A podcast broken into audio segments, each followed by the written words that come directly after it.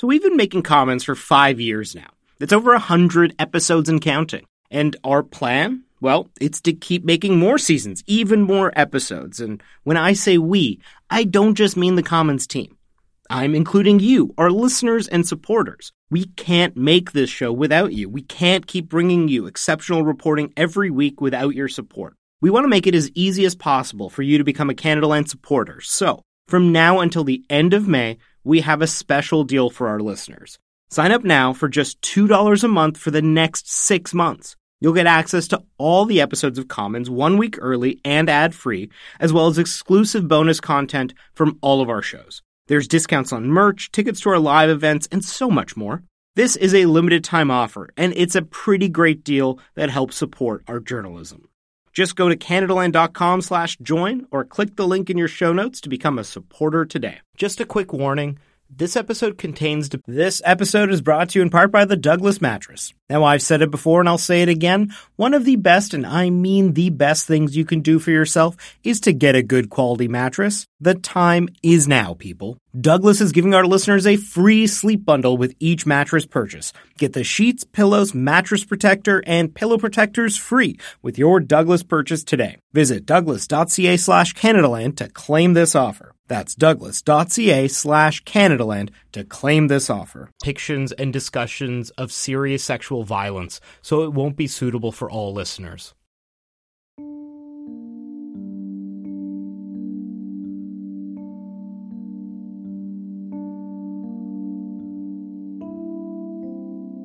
Former Nova Scotia Liberal Premier Gerald Regan has died. Regan was born in Windsor and was the Premier of the province from 1970 to 1978. He also served as a Member of Parliament in the House of Commons. When Gerald Regan died last November, the tributes quickly started to pour in. Flags at Province House are at half-mast as the legislature marks the death of Gerald Regan, former Premier and federal cabinet minister. Former Prime Minister Jean Chrétien, who served in federal cabinet with Regan, fondly remembered his personality and praised his political service. He was a very competent minister and a very good politician, great sense of humor, and he served very well the people of Halifax.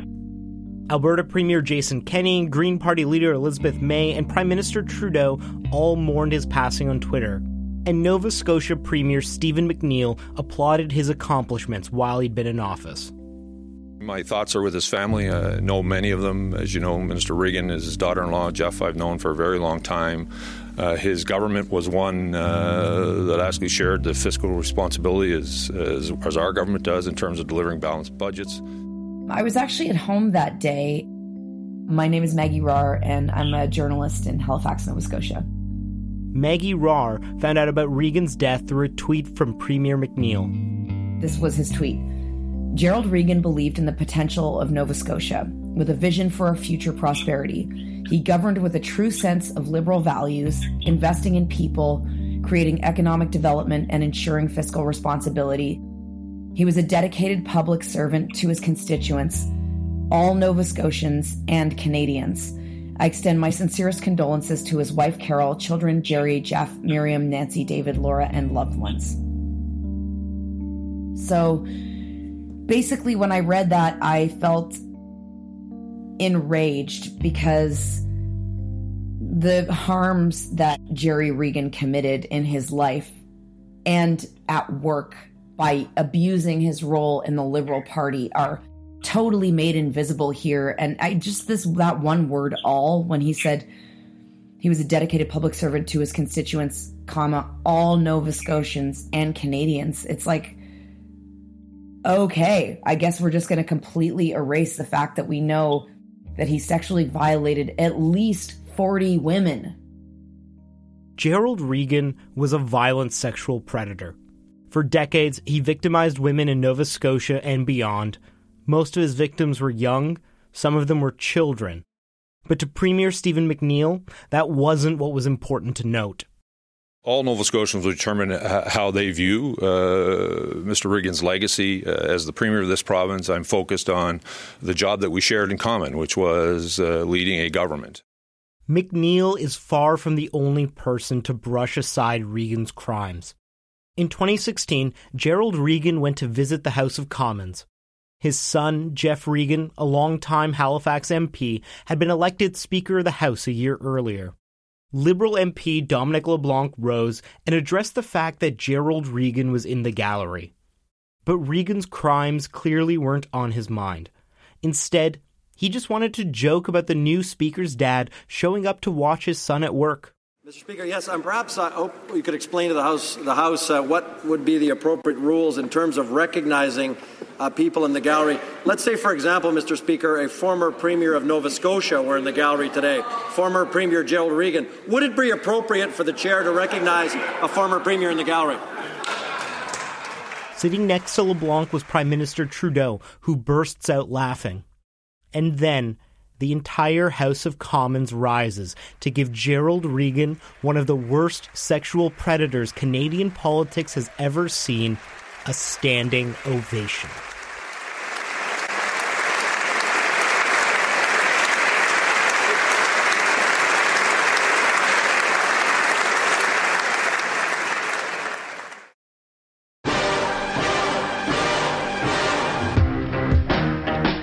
Before Me Too, before Gameshi, there was Gerald Regan. For half a century, he raped and assaulted women throughout Nova Scotia. The scale and severity of his crimes are stomach-turning and hard to comprehend. Despite that, the Regan name still means something in Nova Scotia. Even today, the political establishment and much of the media refuses to reckon with Regan's wrongdoing. But the truth is that a child rapist held one of the highest offices in the land. And so many people knew about it and did next to nothing.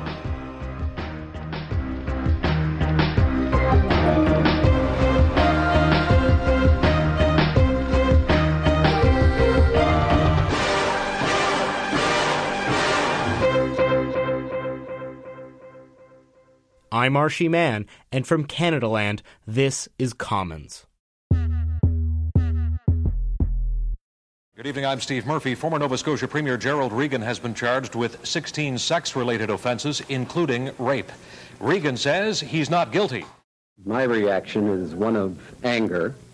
I am not guilty of these charges, and I have no doubt whatsoever but that I would not be facing charges on these ancient allegations if I had not been in public life. Gerald Regan was charged on March 15, 1995, with 17 counts of rape, attempted rape, indecent assault, and forcible confinement. The charges were related to 13 different women. One of them had been underage at the time. The news was shocking to Nova Scotians. The Regans were already one of the most well-respected political families in the province at the time. His daughter, Nancy Regan, was an anchor on the same network from the broadcast that you're hearing from. She took the day off work to accompany her father. Gerald Regan arrived at the Bedford Courthouse this morning, accompanied by his wife and two of his daughters, including Nancy Regan, host of ATV's Live at 5. And his son, Jeff, had followed in his father's footsteps and been elected to Parliament just 2 years earlier. Son Jeff, a Halifax MP, was in Ottawa. I have confidence in my father's innocence, and we, his family, love him very much. The Regans are a very established political family here in Nova Scotia, absolutely, and they have been for decades. The idea that a sort of provincial politician could move on and to these sort of heights is, still a big deal for Nova Scotians. I would say that the view of the Regans, at least among the older generation, is that they are a middle-of-the-road political presence that represent both fiscal responsibility as well as the basics of, social concerns, if you will. Stephen Kimber is a longtime Nova Scotian journalist who's written a book on Gerald Regan. And he's had his fair share of run-ins with him. He was a tall guy. He towered over me and I think probably a fair number of people. He had as somebody who has one, I think of as a ski slope nose. I mean, he was, he wasn't handsome. He certainly had presence and was forceful. To understand the story of the Regans, you have to understand the strange world of Nova Scotian politics. Regan was born into a politically active family in Windsor, Nova Scotia in 1928. But then again, every family in that part of Nova Scotia at the time was politically active. Rural Nova Scotia during those days was pretty political. It was that you were born one or the other, which was conservative or liberal. You took it all very seriously. You hung out at the local newspaper office on election night where they would post the results as they came in. So he was steeped in that kind of political life as he grew up.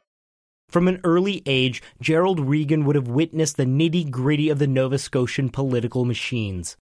The world in which he came of age politically was one in which votes were bought. In those rural areas, for example, on polling day, the parties had people who wandered around the constituency and they drove people to the polls, made sure, at least as much as you could, that they voted the right way, and then went into the trunk of the car and brought out rum or nylons or whatever it was that was the gift of the day to convince people or to make sure that people voted the right way.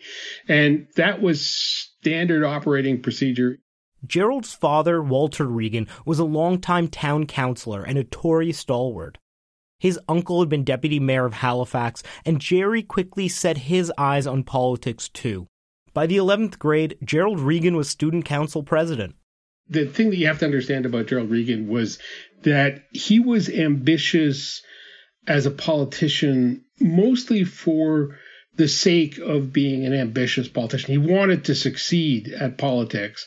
He was less somebody who had a great ideological or philosophical interest in politics.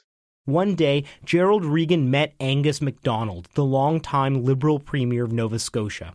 He even stopped to shake young Gerald's hand. And from then on, Jerry had one goal, to climb the political ladder all the way to the top.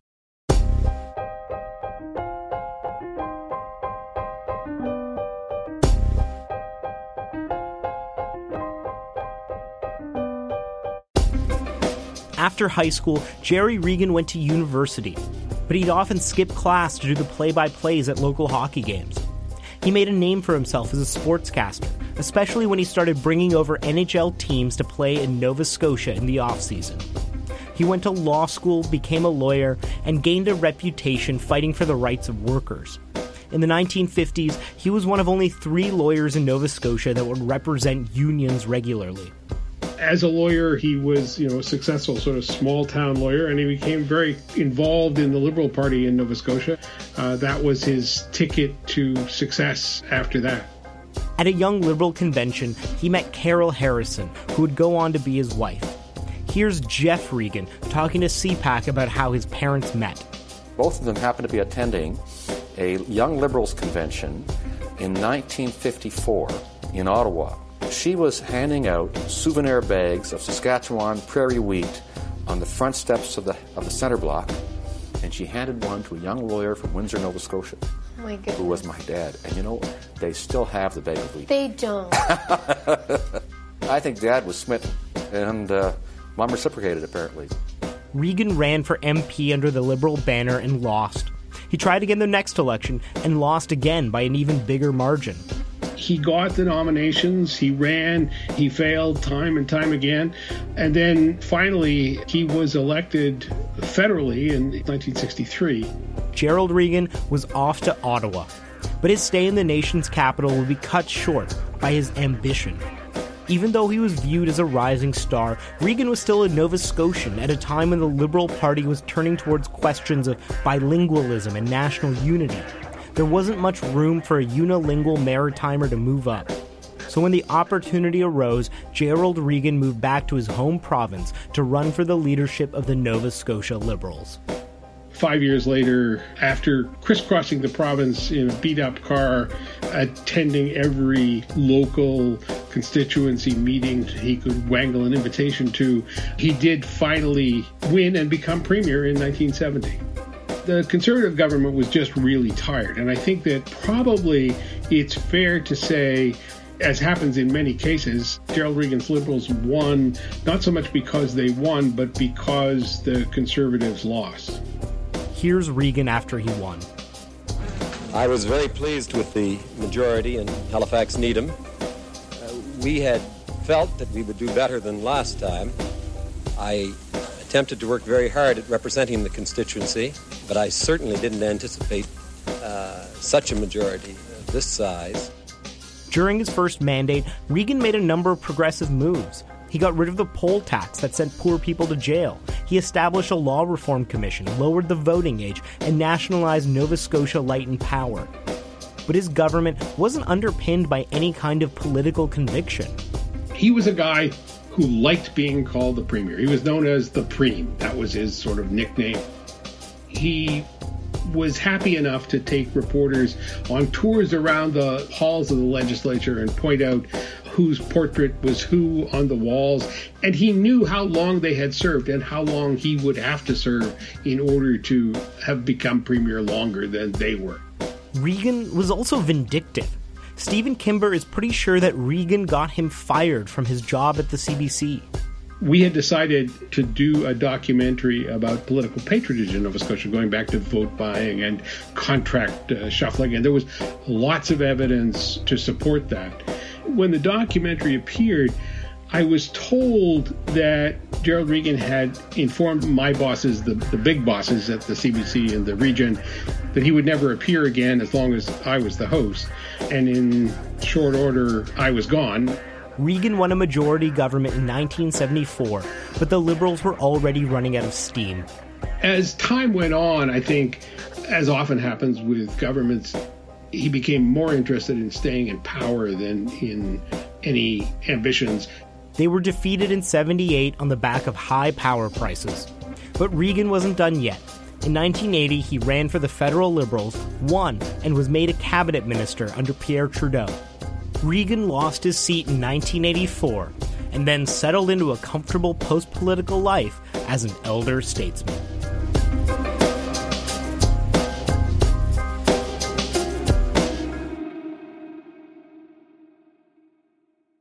Just a warning, the next section is going to include some descriptions of graphic sexual violence that won't be suitable for everyone.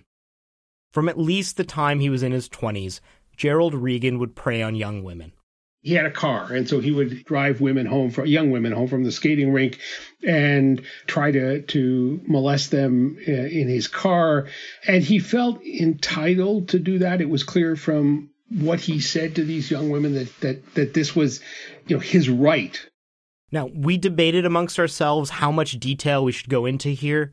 We want you to understand the seriousness and the violent nature of what Gerald Regan did, but we didn't want this to slip into the salacious or the exploitative. So I'm going to tell you about the first person we know that Regan victimized and try to keep the details to what's essential from then on. Mary Graham, and that's not her real name, met Gerald Regan in 1953 when she was 17. He was 25. He used to give rides to her and her friends around the neighborhood. In a letter to Stephen Kimber, she said Jerry was talkative, mildly flirtatious, and seemed interested in them. Quote, "He kind of singled me out. I was flattered to have this college-educated man show an interest in me, a high school girl. I liked talking with him." The first time they got physical in any way, Regan, quote, "lunged at her out of nowhere to kiss her. It was sudden and uncomfortable. But she was willing to keep seeing him. Quote, "We would talk a lot, neck a little," she said. "I was able to keep, through much protestation, pretty well within my personal code of necking-only limitations." But on the day of their first real date, Gerald escalated. He parked his car in a secluded spot, and she says that Regan then raped her. Quote, "Afterward, I was numb, terribly ashamed, as though somehow, even though I had protested vigorously and tried to push him away, it had all been my fault." Mary started to cry. Regan accused her of lying to him about being a virgin. He warned her not to tell anyone because his legal career could be ruined if she was, quote, "stupid enough to tell." And he promised her that he would never do it again, but that was a lie. He would rape her many more times. Mary began to hear stories about Regan also attacking some of her friends when giving them rides. She eventually stopped seeing Gerald Regan, but his crimes escalated. Regan raped a 14-year-old girl whose mother he knew. The pattern was similar: a ride in a car, a random attack, a threat. She was scared and didn't tell anyone, until one day she told a friend what had happened. It turned out Regan had tried to rape her too. She was 14 as well. At the time, he had just made his first failed run for office. And as the years went on, he would assault young women and girls again and again and again.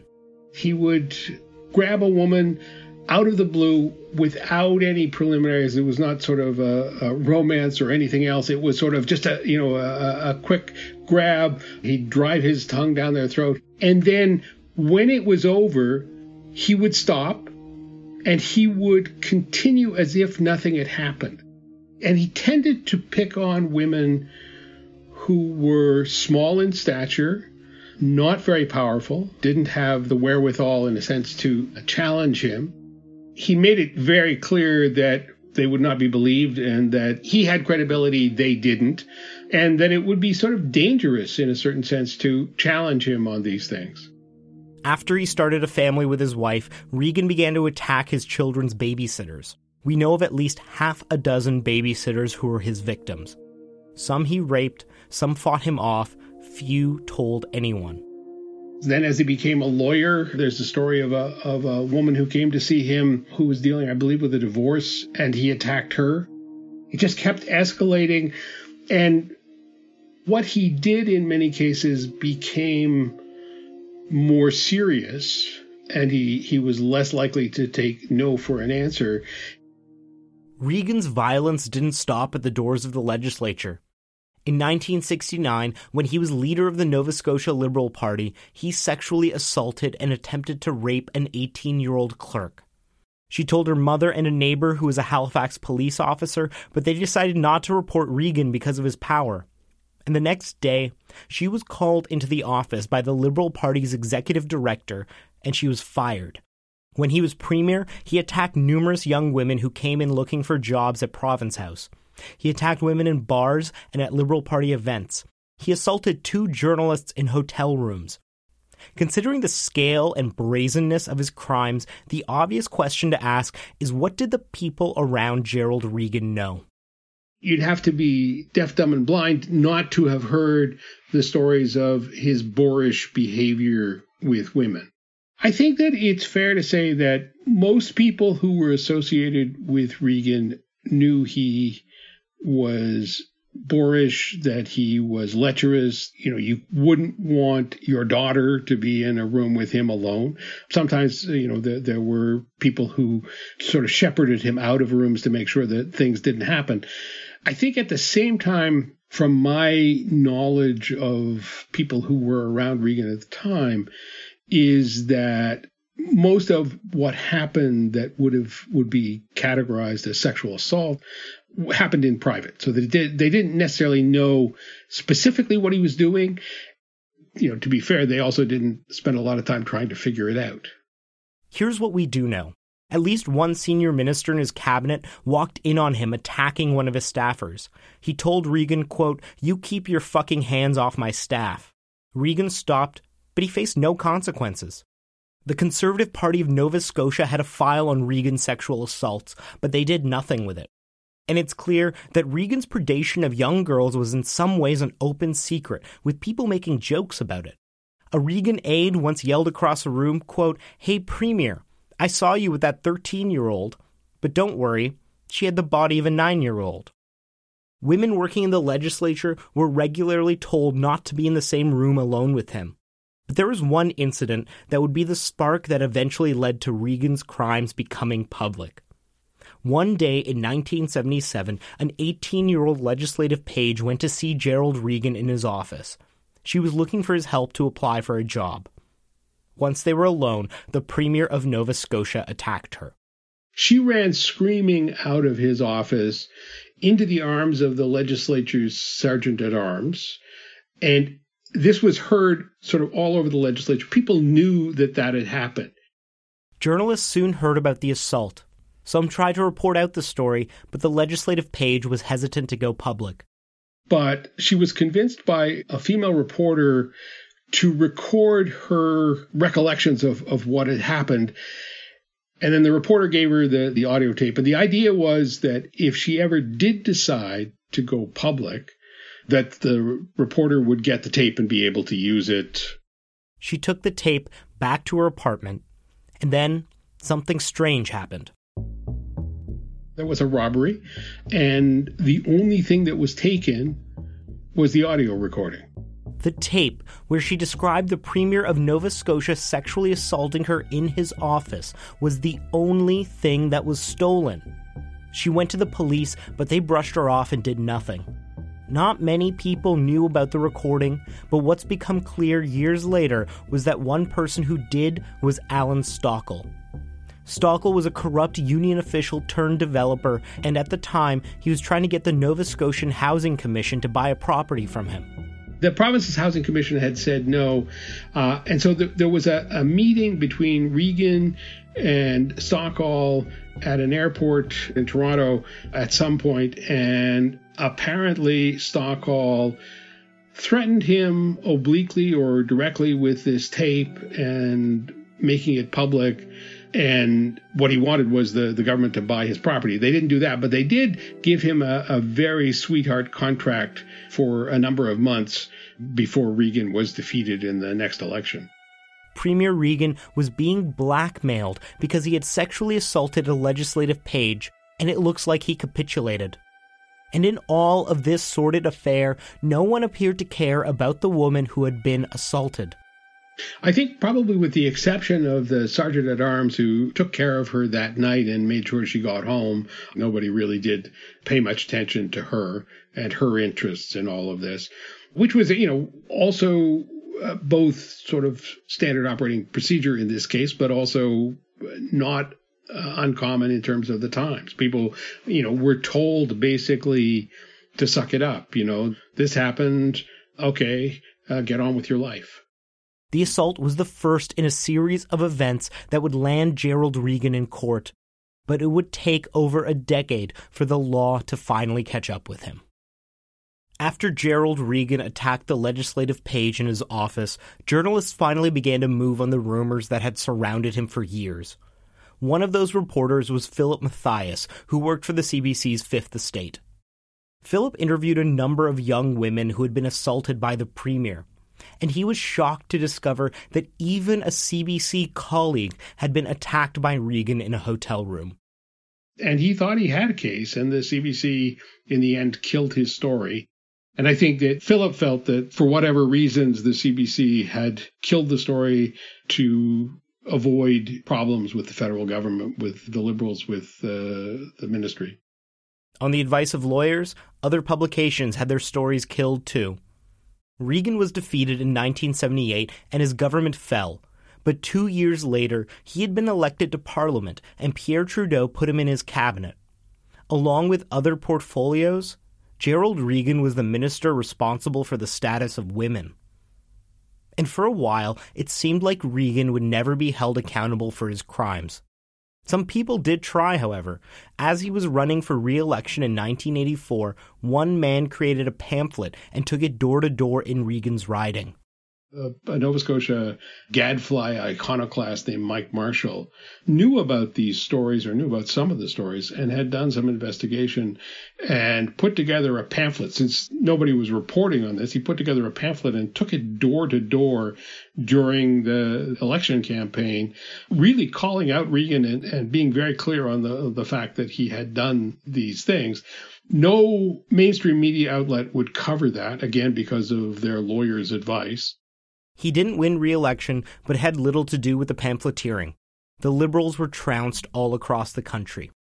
After he lost, Regan did what former politicians do. He got a cozy gig at a law firm. He served on corporate boards. But he didn't stop attacking women. In 1990, he sexually assaulted a fellow corporate board member in a Calgary hotel. 3 years later, the police would finally begin to investigate Gerald Regan.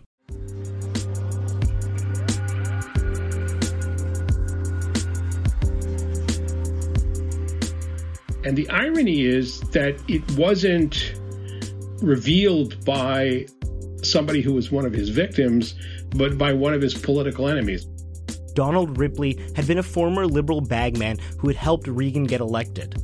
But Ripley felt he had been rebuffed by Regan, and he lost a lot of money when Nova Scotia Light and Power had been nationalized. So he nursed those grudges for many years. He switched parties, he became a conservative. And then he was a columnist for a local TV rag. I mean, basically, that, you know, had the listings and a couple of columns. He was one of the columnists. And in 1993, he decided it was time the public knew about Regan's crimes. And at some point, he called Philip Mathias, the CBC reporter who had done all the investigation and not gotten his story on air, and said, you know, basically, I'm going to write about this. And he did. Ripley's column was a blind item about a powerful Nova Scotian who had been sexually abusing women for decades. But he got almost no response. And he then went off to the RCMP with what amounted to not very much at all. I mean, he didn't have any real evidence. He didn't have any complainants.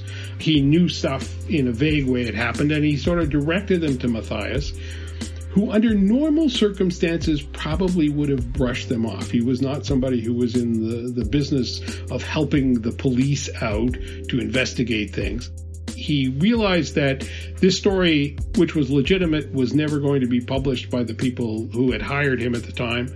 So he agreed to meet with the Mounties, and he gave them chapter and verse of the material that he gathered. And I think in his investigation, he'd gathered a dozen women and had gotten some of them on video talking about what had happened to them. And suddenly the Mounties had something to go on. The RCMP was finally investigating. At first, they did it quietly, gathering evidence. But soon, the story leaked out, and Gerald Regan, he went on TV and loudly proclaimed his innocence. That interview was a tipping point. Many women who'd been attacked by Regan were outraged by his denials, so they called the police. And so suddenly the Mounties were inundated with women telling them these stories, some of whom were willing to go on the record and be witnesses. 2 years after that initial blind item, the RCMP charged Gerald Regan with 17 counts related to 13 women. Regan hired Ed Greenspan, the best defense lawyer in the country. Here's Greenspan on the day Regan was charged. I think this is an entire waste of taxpayers' money. I think this entire police investigation, which we have heard from people that they've approached, was high-handed and improper. This process has not been fair. It has been totally unfair, and it's because of who Mr. Regan is. Now, if you're familiar at all with how most sexual assault trials of famous people go, you can guess how this went. First, the Crown began to drop charges and decided to focus on only the most serious charges. Regan's lawyers won a number of important procedural fights in court. The Crown attorney leading the prosecution was pulled off. And when Regan's victims were brought to the stand, Greenspan tried to shred their credibility. I think there's no question that Eddie Greenspan, as a lawyer, was a bully. And he was a good bully from a client's perspective, but certainly not from the point of view of justice. One of Regan's teenage victims had lied on a transcript when she was a child in the 1950s. She had moved from one place to another, and she wanted to be with kids of her own age, so she had sort of minor fudging of her transcript so that she could get into the grade that she wanted to be in with the kids her own age. And by my recollection, it would have been about 3 days of cross-examination focused on this one piece of paper. And the argument was, you would lie about that, you would lie about anything, you're lying about this. Regan's lawyers tried to introduce reasonable doubt towards all of the allegations in similar ways. He dug up secrets from their past, like unwanted pregnancies, and weaponized them. He cast doubt on tiny details. Eddie Greenspan, when he was cross-examining one of the women who said she'd been raped in a gravel pit, claimed loudly that it couldn't have happened, it didn't happen, there is no gravel pit on the road that you described, so nothing happened, you're lying. And this came out in the news stories, and again, the RCMP were inundated with calls from people who said, I know where that gravel pit is, on this road, at this point. And though the charges against Regan were treated by the media as allegations, what the lawyers said about the accusers often wasn't. Here's Maggie Rahr again. They were targeted viciously in the media at that time, viciously. He had a very powerful built-in protective system around him. And when these women were being ripped apart in court, it was reported on in the media as fact. But even as the trial was playing out, Stephen Kimber would hear from new victims. I remember when I was covering the preliminary hearing and I was teaching at King's at the time. And so I had to rush back to a meeting I was supposed to attend at the university. And I, made my apologies and I said, what I was doing. And there were 5 people in the room, and 3 of the 5 had had experiences with Gerald Regan. The jury had only been allowed to hear a small subset of the allegations against Regan. But on the day they began to deliberate, a publication ban was lifted on all of that information. The media was able to report on dozens of other allegations that the public had yet to hear. But it wasn't long until the jury returned their verdict. Not guilty on all charges. Gerald Regan was free to go. Appeals would follow, and legal wrangling continued for a few more years, but by 2002, the legal fight was over, and Gerald Regan's rehabilitation had begun. In the early days after the verdict, he was shunned by not only sort of ordinary people, but also by those people who were his colleagues, sometimes his peers in politics and business. There were receptions he would attend, and people would turn their backs on him. But that stigma began to fade. He continued to work at a major law firm. He served on the boards of companies. He was quoted in the media. His son Jeff's political career continued to rise. And when his family background was raised, reporters studiously avoided questions about his father's sexual predation.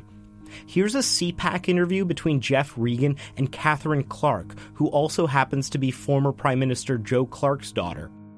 Did your mom have any idea of what she was getting into when she married your dad? Did she know that there was going to be politics in her life, not just from her dad? That's a good question. But well, clearly Dad was interested in politics, yeah, because there he was at a convention, and it wasn't long before he started running for office. Right. And in fact, he ran 4 times unsuccessfully before he was finally elected. So your mom was a very supportive. Yes, she was. When Me Too hit in 2017, politicians across Canada started to be outed for their misconduct in the workplace. The same was true in Nova Scotia. Serious allegations were made against a former MP and a sitting MLA. Maggie Rahr wanted to look into how the Nova Scotian legislature was approaching the issue.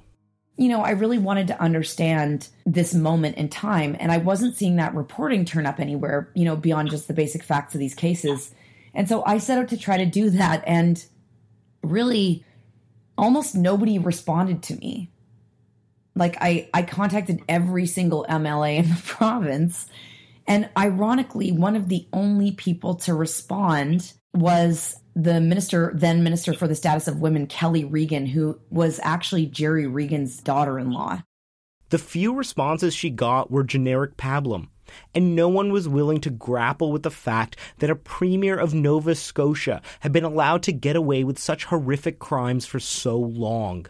It's still a really small place down here, and there's this kind of like, oh, well, we all know what happened there, and we don't talk about it. There's a culture of silence.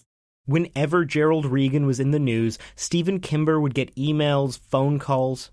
And after Regan's death, women once again got in touch. Probably a dozen women emailed me, texted me, called me to say, what had happened to them. And none of these people were involved in any of the trials or any of the criminal allegations against Regan.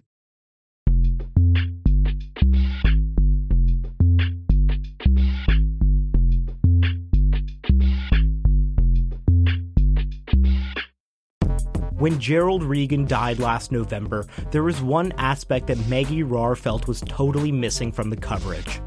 We're not talking about colleagues who are the same age. In some case, they were, and no sexual violence is excusable. But one thing that I find shocking that was omitted from a lot of the coverage surrounding Jerry Regan's death just a few months ago is the fact that 2 of his victims were 14 and 18 years old. Literal children. Can you imagine having that amount of power and trying to have sex with children or sexually violating literal children, and then that never being mentioned again, I just find that so tragic and telling.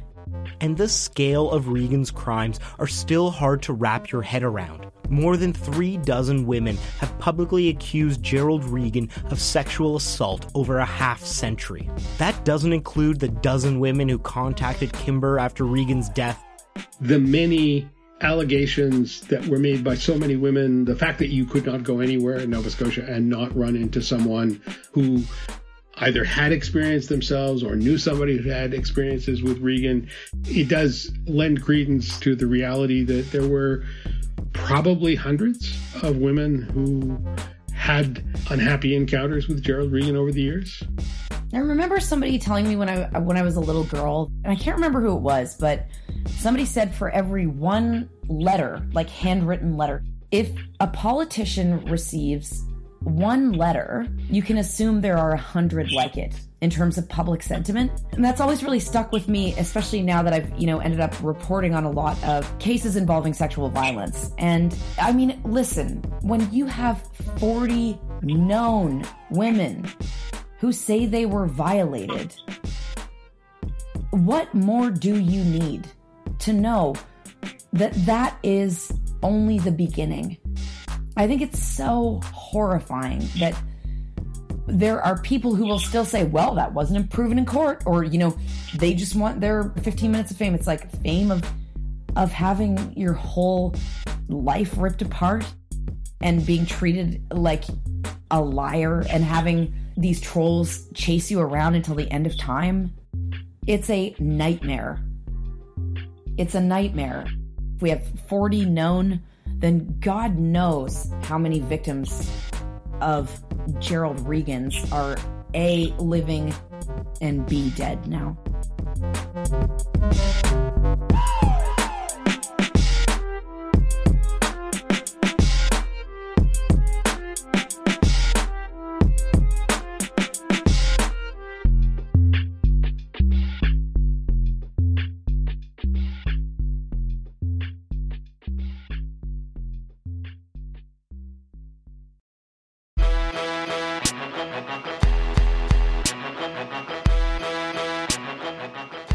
That's your episode of Commons for the week. This episode relied on reporting done by Stephen Kimber, Maggie Rahr, CBC's Fifth Estate, CTV News, and Global News. If you want to learn more, check out Stephen Kimber's book, Aphrodisiac, Sex, Politics, Power, and Gerald Regan, and Maggie Rahr's reporting in The Coast. If you want to get in touch with us, you can tweet us at CommonsPod. You can also email me, Arshy@CanadaLandShow.com. This episode was produced by myself and Jordan Cornish. Our managing editor is Kevin Sexton, and our music is by Nathan Burley. If you like what we do, please help us make this show. You can support us and get ad-free podcasts by going to patreon.com/CanadaLand.